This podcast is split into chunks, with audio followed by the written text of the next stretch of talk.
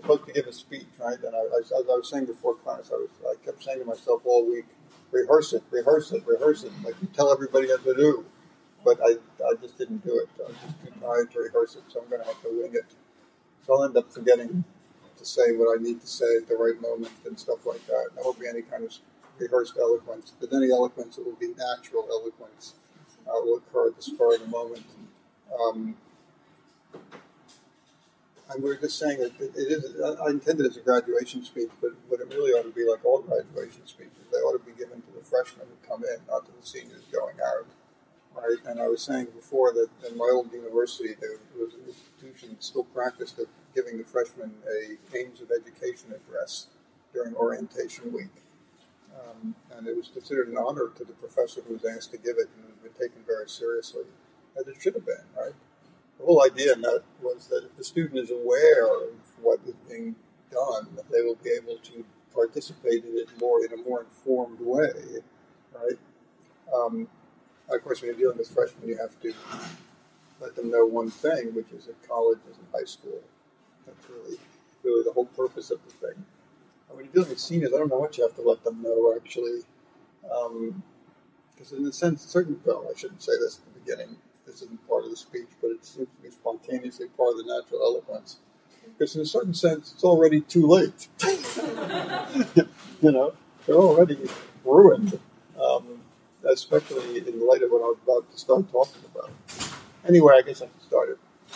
Um, a few years ago, one of the students was uh, Mr. Elliott, um, who was, uh, until recently, I used to the only genius I've ever had to deal with as a student. Um, I've since had a couple of near geniuses, so I can't say it anymore. But Elliott really was a genius. Uh, for self-evident superiority of parts, it was just amazing. And uh, this was when he was 18, mind you, because he went to college at 16. He graduated at 20. Um, uh, and he was a great guy, too, and he was hilariously funny. Uh, so he had everything going for him. Of course, most of the students resented his presence. Uh, but some of them, you know, took it took it as a kind of model that they wanted to aspire to, and he didn't put on any kind of airs. But anyway, uh, he graduated at 20 and he went and got a PhD in philosophy, uh, much against my advice, of course, because I always discourage anyone from going for a PhD in anything. Um, and he's now a professor of philosophy, actually. And when I say he's a professor of philosophy, I mean he's a professor of philosophy. He doesn't pretend to be one like I do. He really knows his stuff. Um, but anyway, he wrote a dissertation on the virtues. He's a moral, his specialty is moral philosophy. And the, uh, the dissertation was on whether you needed virtues or not. It doesn't sound like much of an issue for the rest of us when the answer is obviously, of course we do. But it's, a, it's an issue in philosophy uh, that this dissertation addressed. And in the course of the dissertation, he defined one of the virtues in such a way that for a flickering second, I thought I might have possessed it. Um, I'd never heard it defined that way, but of course, it's a very good definition of it. Uh, and after reading the dissertation, uh, I was with an ex girlfriend in Chelsea, and I began to hold forth on the virtues and their necessity. And I began to not just define the one that he had defined, but began to redefine all of them in a very impressive way, I thought. And when I was done, I thought, gee, that was pretty good, right? That's pretty brilliant. It must be from Dewey, because it couldn't have come out of my mouth. And in fact, it was from Dewey, as it turned out. it was from Dewey and partly from Santayana, uh, and I will be addressing, I'll be channeling those guys mostly today, Little Cavell, with a contribution of my own at a certain point, which you will notice because there will be a complete collapse of level it gets to me. Uh, Dewey, in the, uh, in the theory of moral life, or the, the chapter is called the theory of the moral life in his ethics, does in fact redefine the Greek idea of the virtues in a, in a way that is really breathtaking um, and profound. And it was because that suddenly broke into consciousness that I was able to do it. And I'm going to be borrowing much, much of my own discussion from Dewey. Uh, but before I begin, though, I'm going to be talking about virtues, okay? And there are a couple of things that have to be said in advance because this word is coming to a kind of disrepute. Um, virtue or virtues is a disrepute. First of all, I'm going to give something like an ethical discourse, uh, and that's a little bit different from the usual kind of thing you hear. Uh, in ethics, and this is also from Dewey, ethics were concerned with, with the identity or the reciprocity of character and conduct. Uh, we're concerned with how conduct uh, evinces character and forms character, and how character leads to conduct and forms conduct. The two terms are obviously synonymous, they really name the same thing. Um, character grows out of your conduct, you are your conduct, right? At the same time, who you are gives birth to further conduct, which, which reacts on who you are, and, and so forth and so on. So we're concerned with character and conduct. We're not concerned necessarily with consequences. Uh, an ethical discourse is not about how to get ahead in the world. Um, that depends on stuff outside of character and conduct. Right? Uh, you can be a very good person and not make it. And you can even go further. You can be a very good person in bad circumstances and be killed for it. We know all the time that good people are put to death in tyrannical regimes, right? Uh, but we don't think that they're bad people because they failed, right? We think they're good people because they ethically succeeded and triumphed over their circumstances. Um, I was reading uh, some essays by Joseph Brodsky. This really has nothing to do with it, but it's interesting. He was a friend of the great Russian poet Akhmatova, who for most of her life couldn't get published in the Soviet Union, right? Because she was a, sort of a dissident figure. Um, to be found in possession of one of her poems could send you to the prison camps. Uh, so she wrote, she continued to write poetry, and she memorized her own poems, and she had seven friends who memorized it too, so that in case one of them forgot it, they would remember it. And that's how her poems for 50 years survived. So she didn't have any literary success in the sense of getting published and having a, a, country house and being famous or winning a Nobel Prize. But obviously, in those circumstances, nothing could have been more heroic than, than the activity of both the poet and her friends, right? And they, they're eternal heroes for that reason. Um, they didn't get any of the world's benefits from it, right? But they got a kind of ethical benefit that came in essence by the world standards. So we're talking about character and conduct. We're really not talking about uh, results. Um, you are, of course, responsible for the results of your actions, but ethics only deals with the responsibility, not with the results.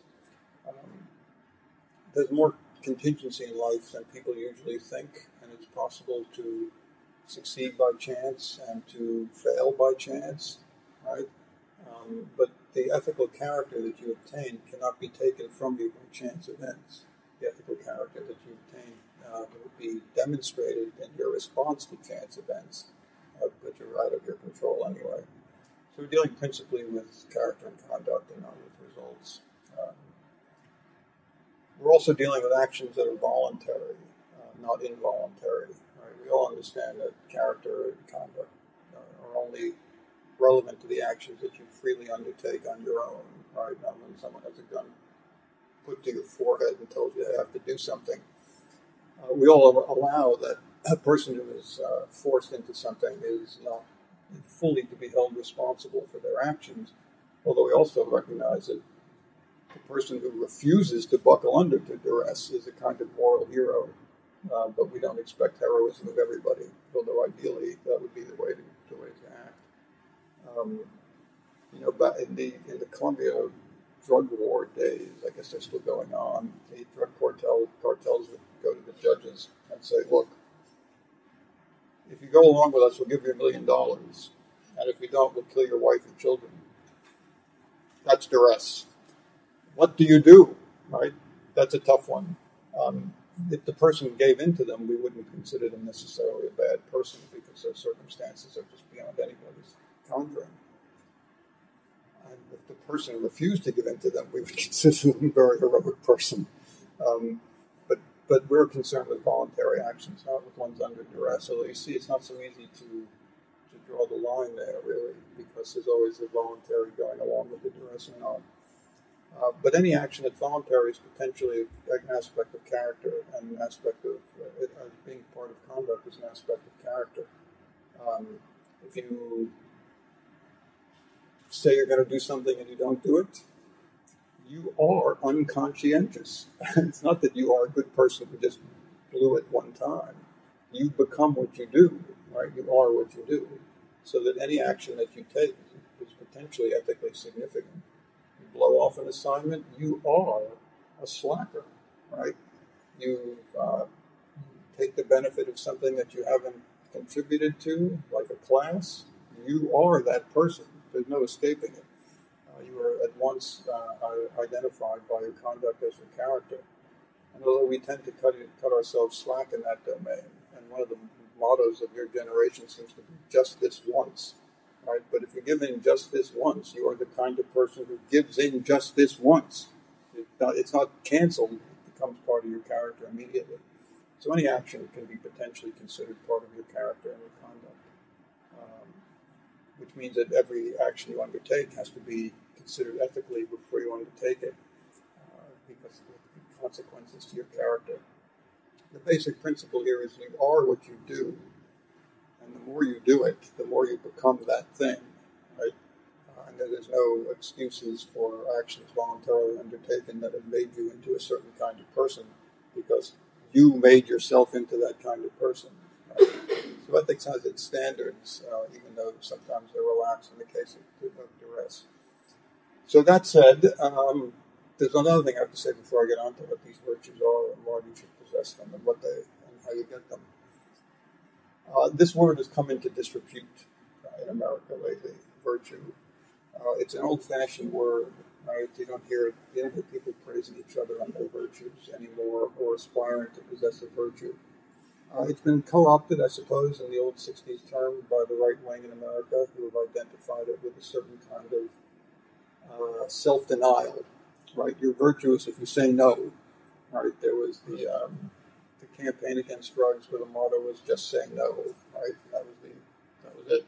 And for the most part, the puritanical streak in this country has always identified virtue with self-denial. Um, it's a negative thing, right? And in fact, in the 19th century, as you must all know, the term became synonymous with, I hate to say it, I no other way to put it, female chastity. A, a, a, woman of easy virtue is a woman who had sex outside of marriage or before marriage, and a woman who preserved her virtue is a woman who preserved her virginity until marriage. Right? So, with that kind of pedigree, you can see how the term might be considered disreputable at the moment. Uh, but virtues don't have to do with self-denial. Uh, they partly they do, but even self-denial, in, in a virtuous sense, is an act of doing of something. Virtue is the word vir is the word for for capacity or for virility. Right, it's the same root. And virtues are actually doing. So capacities, as Cavell's beautiful definition of the Aristotelian idea, capacities and virtue which are able to act in the world, in a world that often opposes you, and a world that certainly doesn't give in to your wishes immediately. So these are not to be considered uh, in the Puritan sense of self-denial, narrow self-denial, but to be considered as capacities for action that equip you for act effectively in a world that is usually resistant to your plans. Right. So that said, I guess I should say what the virtues are, right, and all the rest of it. Um, well, let's just go with the Greek definition, the Greek four virtues. The Greeks recognized four virtues, and of course, you don't really know what they meant by anything. Um, but they were wisdom, uh, justice, courage, and temperance. We'll get to that. Those are considered the four cardinal virtues, uh, and I, I, don't know what the Greeks meant by it because, you know, the Greek philosophers tend to get to a point where they say it is good to be good, or something like that, and they don't really know what they mean, or this is the wisdom of the wise, and like, all right, how do I get past that? Um, but Dewey, anyway, uh, did reformulate them in a, really, beautiful way and I'm not being 100% accurate here, but I will try to follow them as closely as I can. Um, humans form plans. That's the typical Dewey statement, right? Uh, it is natural for people to uh, have ends that they work towards. Everyone has them, right? So the question is, what ends are worth working for? What are the ends that you should posit for yourself? What purposes should you have in life? Right? Big question. Wisdom is the capacity to formulate plans that are approvable by reason, approvable to reason. Uh, we all form plans, but wise plans are to be distinguished from foolish plans or less wise plans by the capacity to uh, determine whether the plan you are formulating is approvable by reason. Well, what plans are approvable by reason, right? Well, Dewey says the ones, the purposes that are most approvable are enduring. Not short term, not easily realized, not immediately realized, but ones that can not only endure, but endure for the whole of your life. A plan that's so formulated that then pursued can unify the whole of life is the wise plan. Uh, mostly people go wrong in formulating plans that are not enduring. Um, you want to be a designer. That's a good plan. Okay, you're a designer. Now what? Well, I'll go to work and see. That's not a plan anymore. That's drift, as Dewey says, right? Uh, whenever a person formulates a plan that consists in getting a job of some kind, the plan is not an enduring one because they have the job. And then they wait and see what comes along. That's not wise, right? That's not an enduring plan anymore. Uh, the purpose that endures is the opposite of drift. It's the thing that can unify all your actions throughout the whole of your life. Uh, and such a plan uh, can't be realized simply by the possession of a job. It has to be a conception, really, more than a possession of something. Um, but it's not just enduring for a plan to be wise. I'll come back to this when I shift from Dewey to Santayana. It's not just enduring that a plan has to be for Dewey, because an enduring plan may not enlist all of your faculties. What you want is an inclusive and enduring plan. Inclusive means the capacity to include your entire being in it, to enlist your entire self in pursuit, not just a partial uh, part of you. The problem with having a job as a, as a plan is that it tends not to take all of you in, right? Uh, you get the job, and then you drift, and then it's the weekend, and then you do something else. This doesn't add up to a whole character, right? It adds up to, to what Dewey actually called moral incoherence, because you're different at home than you are at work, right? You pursue different ends on the weekend than you do during the week. That's not an inclusive life, right? It's an incoherent life. Um, you have to have a plan that includes the whole of you and that you can pursue, and this is a good way to put it, I think. You can pursue the whole heart, right? You have to not only formulate the plan, you have to want to continue it and realize it, right? You have to desire its consummation with your whole being in order for it to really uh, function to, to work as a plan that will cover your whole life a plan that, it, that you can't adopt that way, a plan that you don't have your whole heart in, is not the plan for you, right? You have to find the plan that you can endorse with your whole being and pursue for the whole of your life, and then you will have exercised the faculty or the virtue of wisdom. That would be a wise one. In a sense, we all recognize this. We know that the short term plan is usually an unwise one. Um, you know, uh, what is it? I want to, I don't know, I want to, I want to go to Paris. okay, now you're in Paris, right? No one thinks that's a wise plan, right? Um, I want to go to graduate school. That's not a wise plan either. Um, all those are too short term to be really wise. I want to be a doctor. That's not a wise plan, right? I'll just wait to see what patient walks in the door and I'll practice medicine. The wiser plan would be something like I want to so treat all of my patients that their life is continuously healthful and continuously improving. That is a longer term plan. It doesn't have any particular end in view. It doesn't end. It's something that you can do for your whole life. The doctor who wants to be a doctor and make money, and the doctor who wants to propagate health for his patients throughout the whole of his life, are doing the same thing, right? But the character of each is different because of the way they conceive of what they're doing. And we recognize the one uh, having a wise plan being a wiser one than the other. Right? And that would go for everything, right? You want to be a fashion designer. Okay, now you're a fashion designer. Well, I'll just wait for the next horrible boss to come along. which is really what they're all like. Um, but the person, the, the, designer who formulates a concept of beauty and wishes to bring it into reality is a very different kind of thing, right? Because, the, because beauty is inexhaustible and that can easily unify the entirety of life. So that would be what, what, what Dewey sort of means by wisdom, and I can't endorse that idea. Uh, the problem is that most of you, of course, have already formulated unwise plans and are preparing for a life of drift. Uh, well, you know, there's still hope for you. You know, you're still young enough to change your, your plan.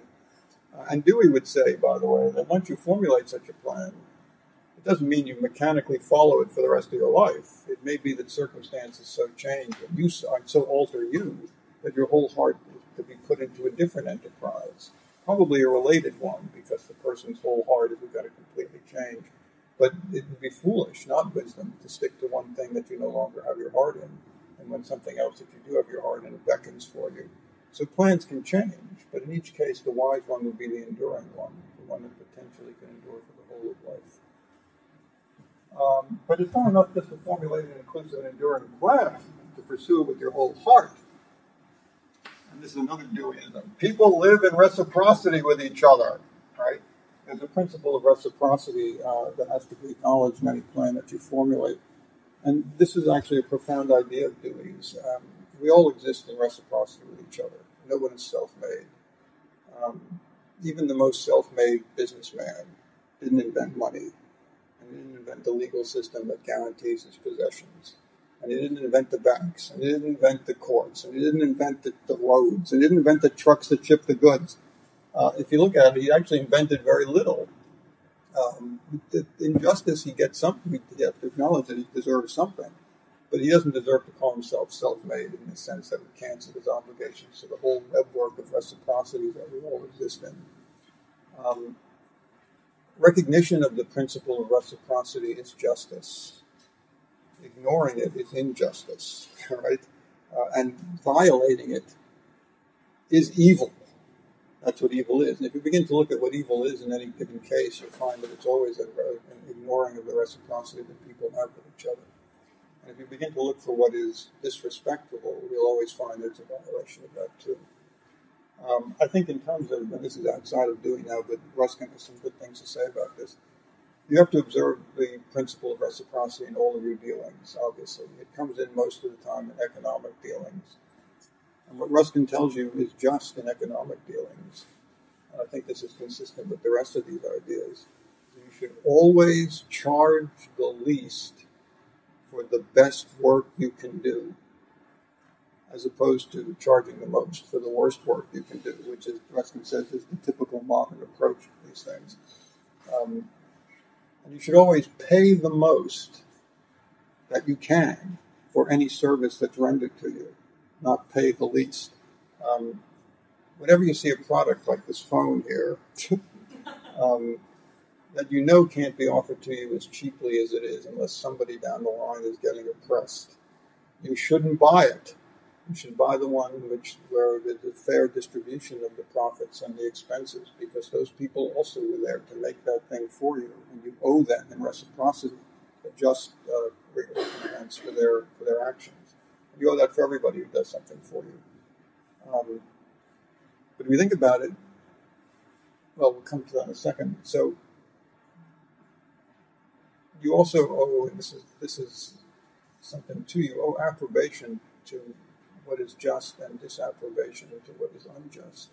In other words, you have to be just not only in your dealings and in your economic back and forth, you have to be just in the language you use to describe things too, right? Um, you shouldn't praise what is intrinsically unpraiseworthy. That's an unjust thing to do, right? And you shouldn't overpraise what isn't overpraiseworthy, right? Um, and you shouldn't underpraise it either. Uh, if somebody is doing something well or good, you should praise it because that's just desert, right? If somebody is doing something ill or poorly, then you should dispraise it because that too is justice. Right? You can't do one without the other. Um, students are always complaining about crits in this school, but when you ask them what's wrong with them, they say nobody talks. Well, why don't you say that that stinks, right? Um, some piece of work on the wall that actually does stink. Well, when they ask the student about that, they'll say, well, I don't want anyone to say it about my own work. That, in a funny way, is injustice because it's a violation of reciprocity. You're in a class. You owe it to the student to praise what's praiseworthy and dispraise what's dispraiseworthy. And you owe it to all the other students not to praise what isn't praiseworthy, which is apparently what the teachers do a great deal that's a case of justice, right? It's giving the thing the due that it deserves, uh, even in just in, simple effort of, of a crit. Uh, in general, we tend to overpraise things. We have inherited at the moment in America, anyway, a language where it's impossible to say anything fairly. Everything has to be exaggerated to be heard at all. But ethically speaking, you should be uh, as just in your language as you are in your actions, and not uh, and not participate in a regime of overstatement. That's really what it comes down to. Uh, so, if you formulate an end that's enduring and inclusive, it also has to take account of the fact that you exist in reciprocity with others. Uh, and, and in the pursuit of it, you have to continuously be aware of uh, the justice or injustice of your actions. Well, so let's say you have a plan that's just. Well, you need something else. The world is full of obstacles to the realization of that plan, right? You have to have courage to pursue it, right? What does that mean? This is what I was worried about. I was surprised that when I read Mr. Elliott's dissertation. I always thought of courage as being the kind of thing that soldiers possess when they stand in front of a battlefield and shoot, shoot at other people who are shooting at them or what firemen routinely demonstrate by running into burning buildings, which I could never imagine myself doing. Or that incredible day in 9-11 when people, some people actually ran towards the World Trade Center to help people while everybody else in the world was running away as fast as they could. I could never imagine myself possessing that kind of courage. Uh, I've never been called on to, to exercise it. Um, but that's not what is meant by courage in the sense of a virtue. Uh, that's admirable and takes courage, there's no question about it. But the kind of courage we're talking about here is the courage to not get discouraged by facing, by running into obstacles to the plans that you formulate and pursuing your whole heart. It's really something a lot more common than that kind of courage. It's stick. It's not to be discouraged. Putting it across because you've stuck with it and you're not going to give it up or resign at the first moment that it doesn't happen or the first 10 years it doesn't happen, or the first 20 years it doesn't happen. Where people mostly fail in my own field, so to call it, the arts, is on character. They don't have stick. It sometimes takes 20 or 30 years before you finally figure out what the hell you're doing, right? Um, those great Rothkos weren't made when he was 18. They were made when he was 45. At any point, he could have given up, right? Because he was continuously unhappy with the work he was producing. The same goes for all those guys. They were all in their 40s uh, before they hit the mode that made that made them before they finally became the artists that they were they were going to be.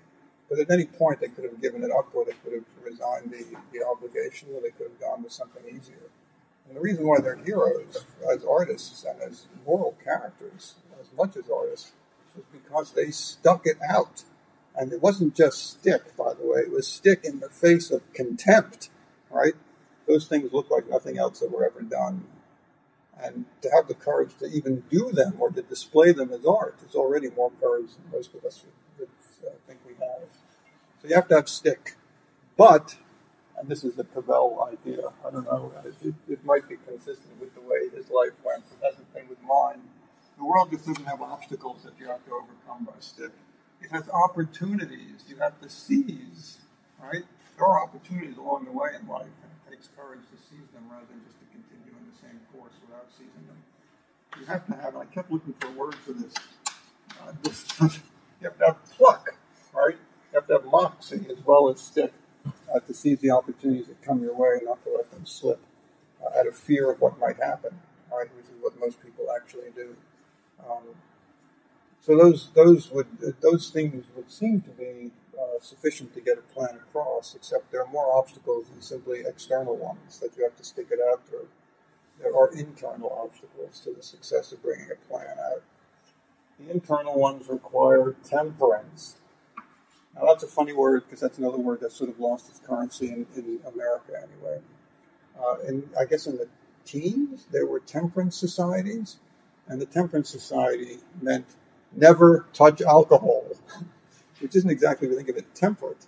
It's extreme, right? It's hardly temperate.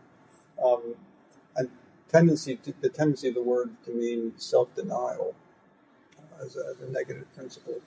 But temperance is an active principle. The Greeks would have said nothing in excess. Uh, and the question is, what is it that, what, in what direction might you be tempted by excess, into excess? And I don't think that anyone here is really going to be tempted by a drug dealer down by the schoolyard right into becoming a junkie. I, I well, but perhaps by a drug dealer in a club, maybe. I don't know. I don't know what goes on now. Um, or, you know, I don't think any of you is going to take a drink and then suddenly, like in the old temperance novels, you know, become a raging alcoholic overnight or a drug addict. Like, you ever see the movie Reefer Madness, that horrible anti-marijuana movie from the 20s? The guy takes one toke and he's like a raving maniac. We're not talking about that. I don't think people are tempted to do that. Um, but I think temptation in, in, our society, temptation comes across mostly through uh, inordinate desires for something, not inordinate possessions of something, inordinate desires. Uh, people who you know want a lot. You know, when I moved into the building I live in now, I went to the uh, to the unit owners meeting for the first time, and this building is immaculate. It's paradise. There's an elevator. All right, there's a guy at the door opens it for you and all people were doing were complaining about the building. I thought, boy, you really expect a lot, right? You expect a huge apartment and constant services.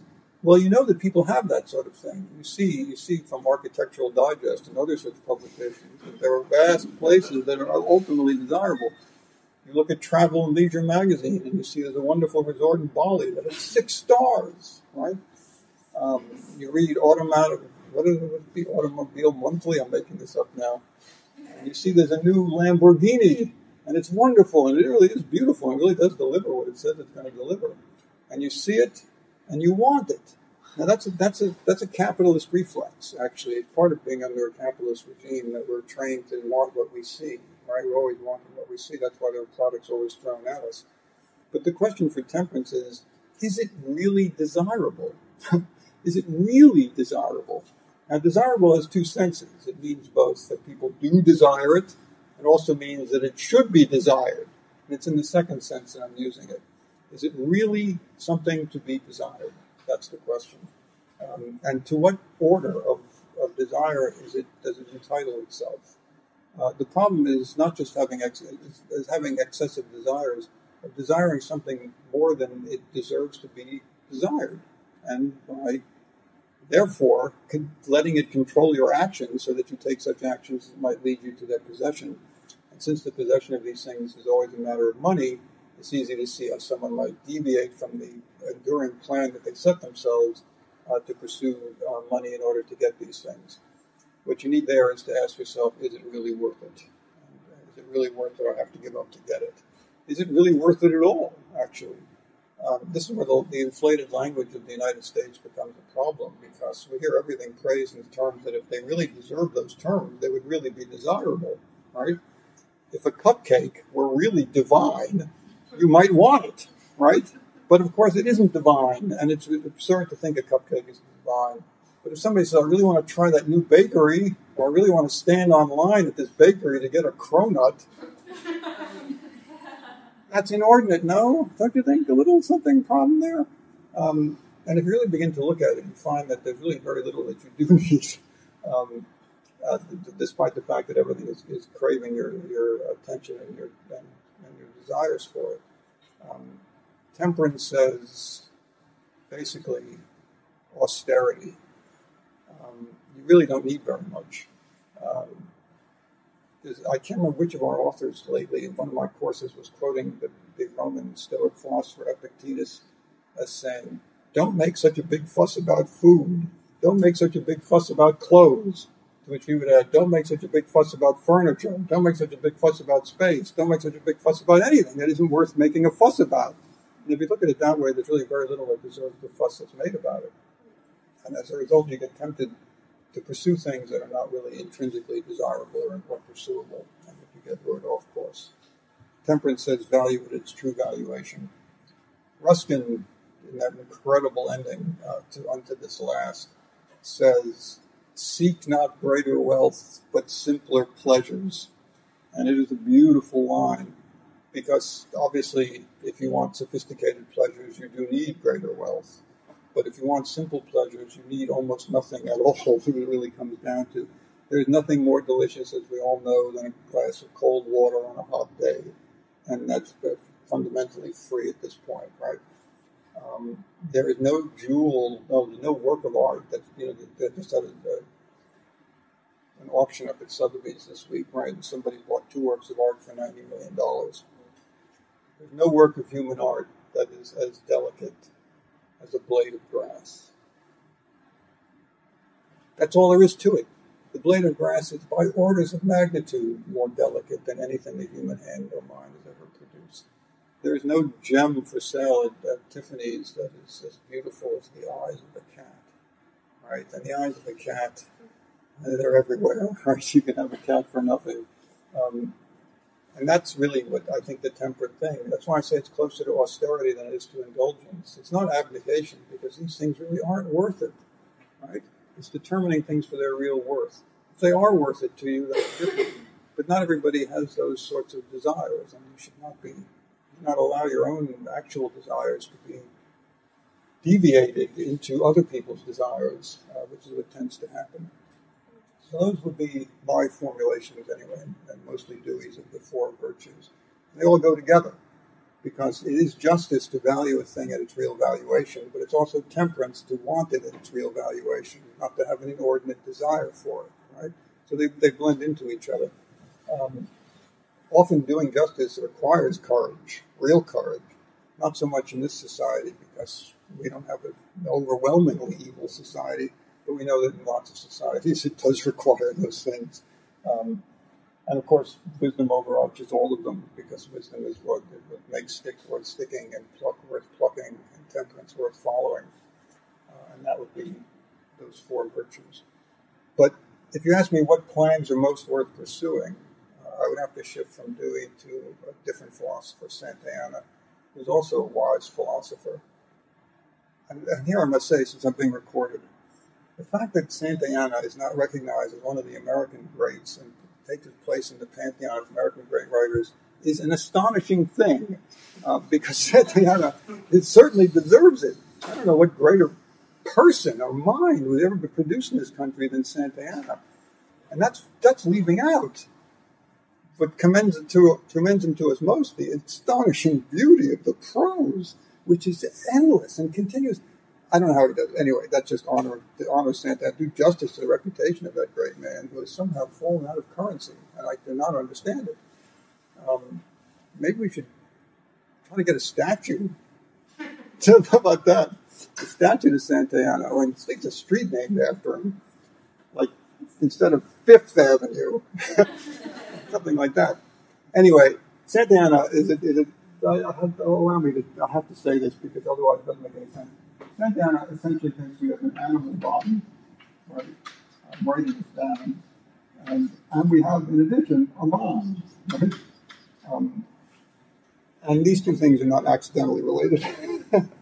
um, the, the animal body evolved into a position where consciousness supervened, and we are both an animal body and a consciousness. Um, in this scheme, you'll notice there's no soul.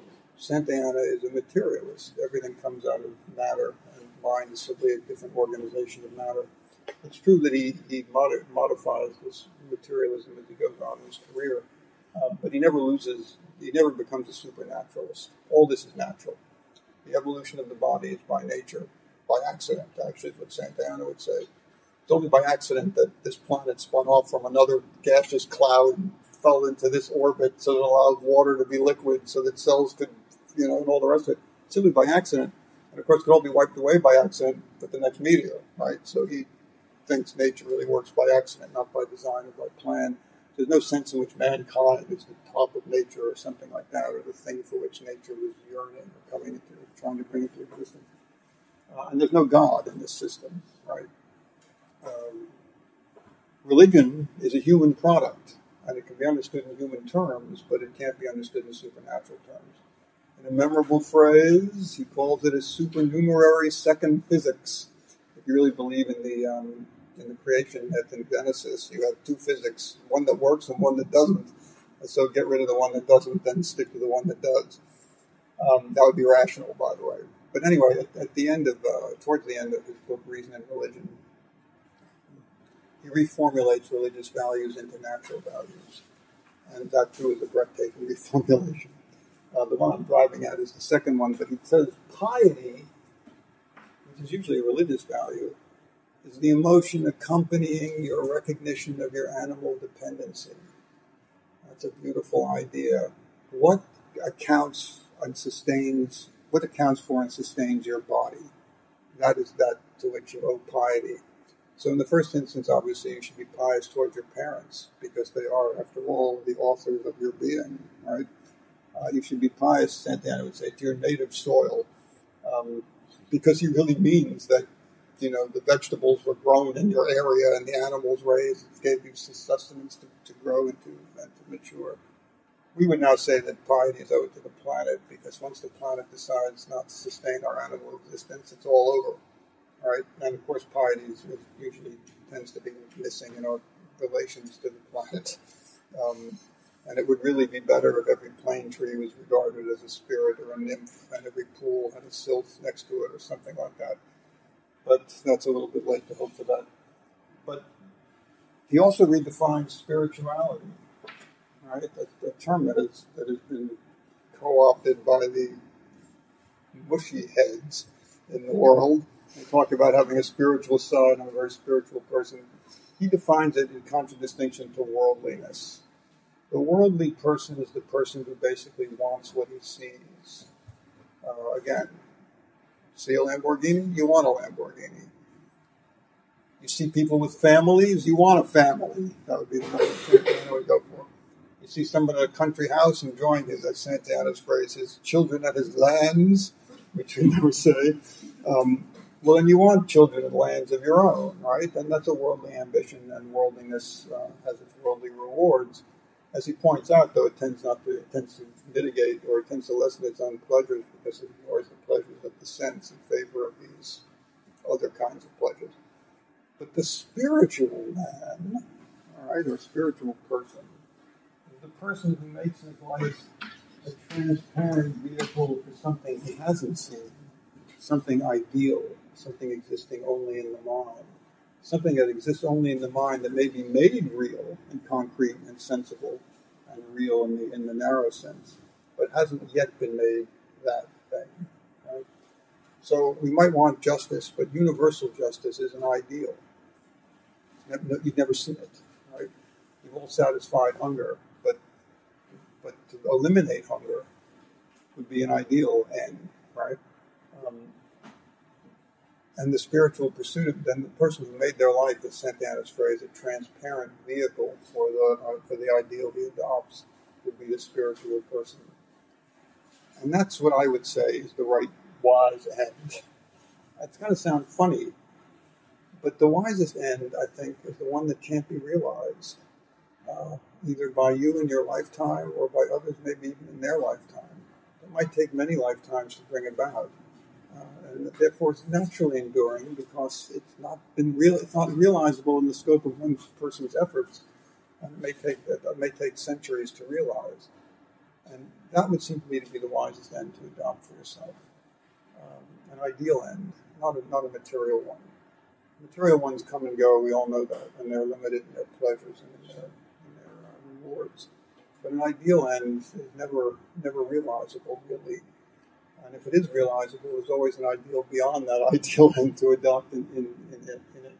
You probably won't be around for the realization of any of the ideal ends that you might want to adopt. Um, all those will take centuries, as, as, many of them have already taken centuries. Um, it was a great ideal end for the, for the feminists of the early part of the century to adopt equal rights for women as their ideal end, and they brought it across to an extent now there's a goal line beyond it, which extends those rights to everybody, right? To all women, all in all countries. And that's an end that is an ideal one. You won't live to see the realization of that end, right? But if you adopted it, you would have a lifetime enduring and provable end uh, that you might that you could pursue forever, and with your whole heart too, if you are a spiritual person and located your satisfactions in the realm of the ideal. So that's that's what I would push for. Actually, it's exactly the opposite of the of Cooper Union here, uh, the Cooper Union School of Design, because everyone here adopts material ends and worldly ends, and the whole goal of the curriculum is material and worldly. But I have found in my own life, anyway, that the ideal ends are the ones that really endure and the ones that really uh, can be striven for. selflessly too, right? That's the other thing.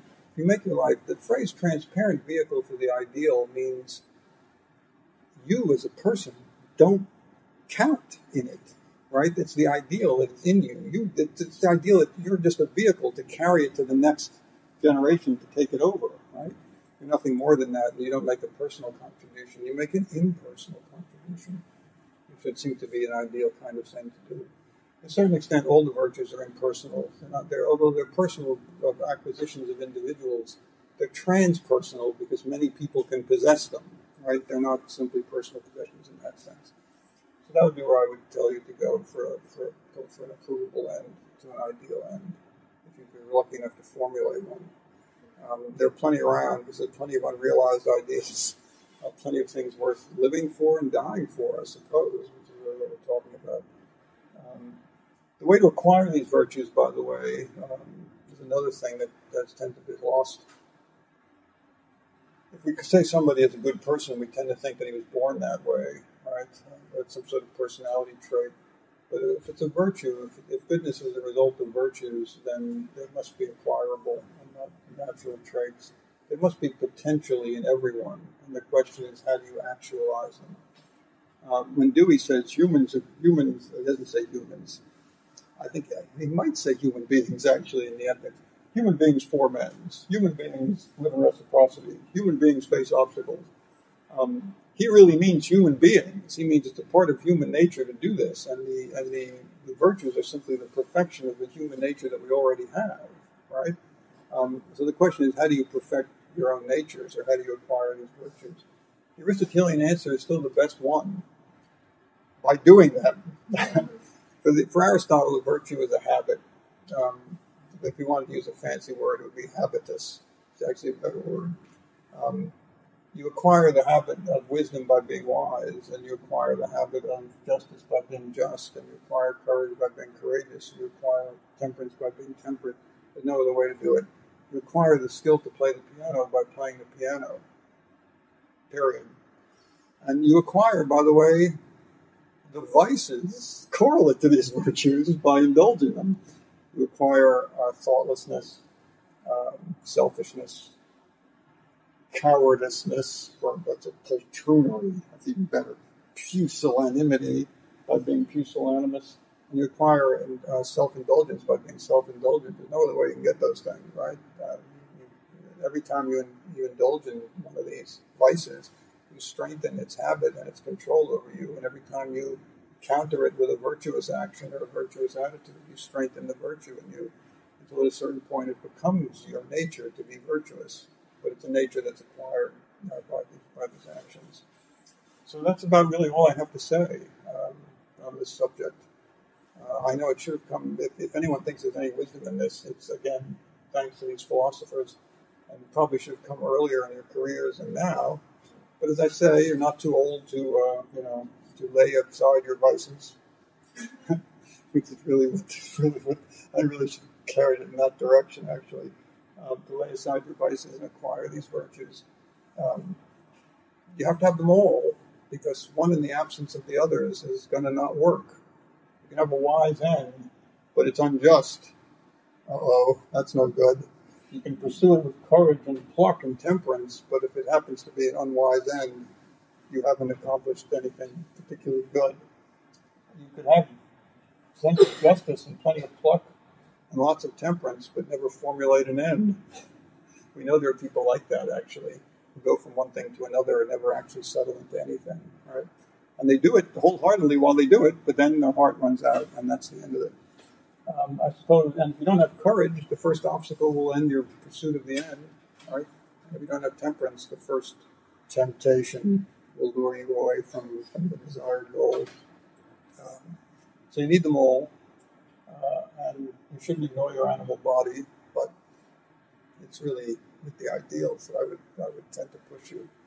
Um, do I know anyone who has these virtues? well, since I don't know anyone, I don't know. Um, but I know the, the case that I've adduced of, of the abstract expressionists and, and, others, people you've heard of as moral heroes, probably were moral heroes You know, you shouldn't uh, you shouldn't treat them with uh, with suspicion or disrespect.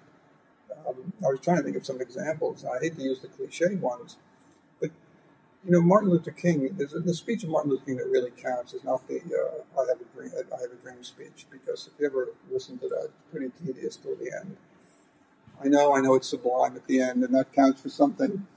But the speech he gave just before he was shot, the one where he says, "I have been to the mountaintop." Have you heard that one? I've been to the mountaintop. Well, Moses never gets into the promised land. I may not get there with you, right? That's the great line. Of course, he didn't get there with him, and the promised land is still somewhat several several cubits away, as the Jews would say. But what he was saying there was, I have an ideal end, and I can die, but the ideal end will continue, right? And I'm passing it on to you. I may not get there with you, and you didn't, and no one will. Then people today won't get there either, right? But the end is still an end that proves itself in every way imaginable, and the person who pursues it that way is an admirable person. He really is a hero in, in these lines, right? Whatever personal vices he might have had. Talk about stick. Talk about pluck. We can hardly put ourselves in the position of these people when they're facing such danger, literally physical danger every minute, right? Or to take Mandela, right? He was in jail for 25 years. He didn't know he was getting out in 25 years part of the deal, he was there for good, right? But he never wavered uh, because the ideal end that he posited for himself was commanded his entire existence. Um, and we account him a hero for that reason. So there are heroes all over the place, really, if you look at it. If you ask yourself what it is that you admire in people, you might find, in fact, that it's, uh, it's commitment to an ideal end. We all,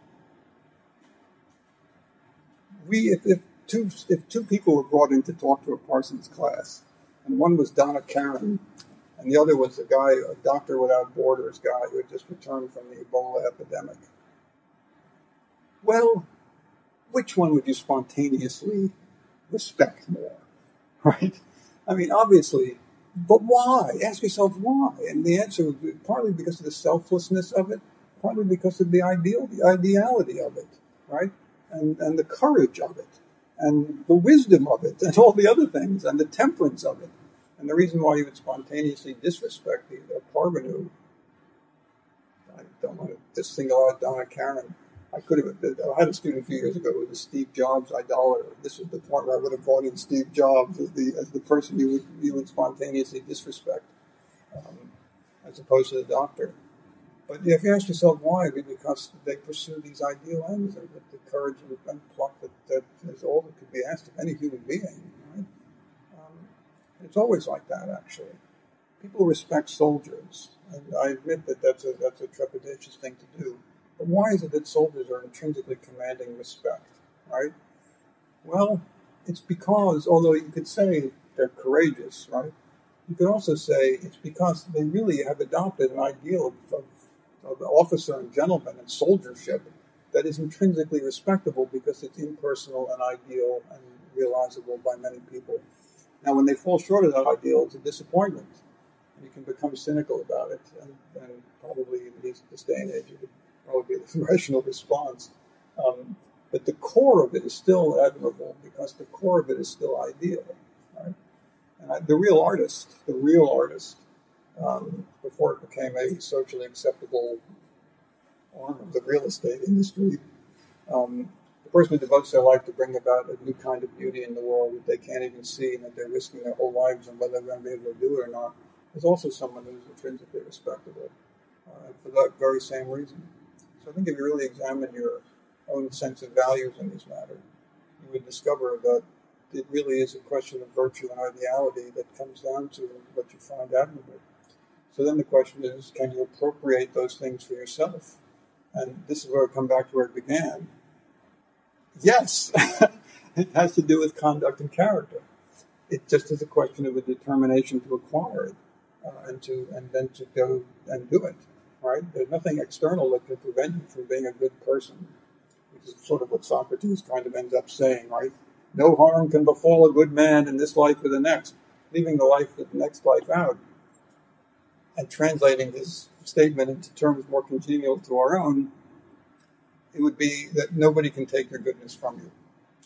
They can take your money, they can take your reputation, they can take your health. They can even take your life, but they can't take your goodness from you. You're the only person who can lose that, um, and you can only lose it by actions of your own and by the way you the way you take actions. Uh, so I would I would commend that to you. Um, and it's it's not an, an, an unappropriable ideal. It's something that everybody has within their power to accomplish if they simply try to accomplish it. All right, and that would be my graduation speech without the eloquent end, which I can't come up with. Uh, okay, that's it. Oh, thank you. Thank you. Oh, I forgot to say, no, I'm, I'm done. Uh, okay, well, thanks. I don't know what to do now after that. Hard act to follow, you know?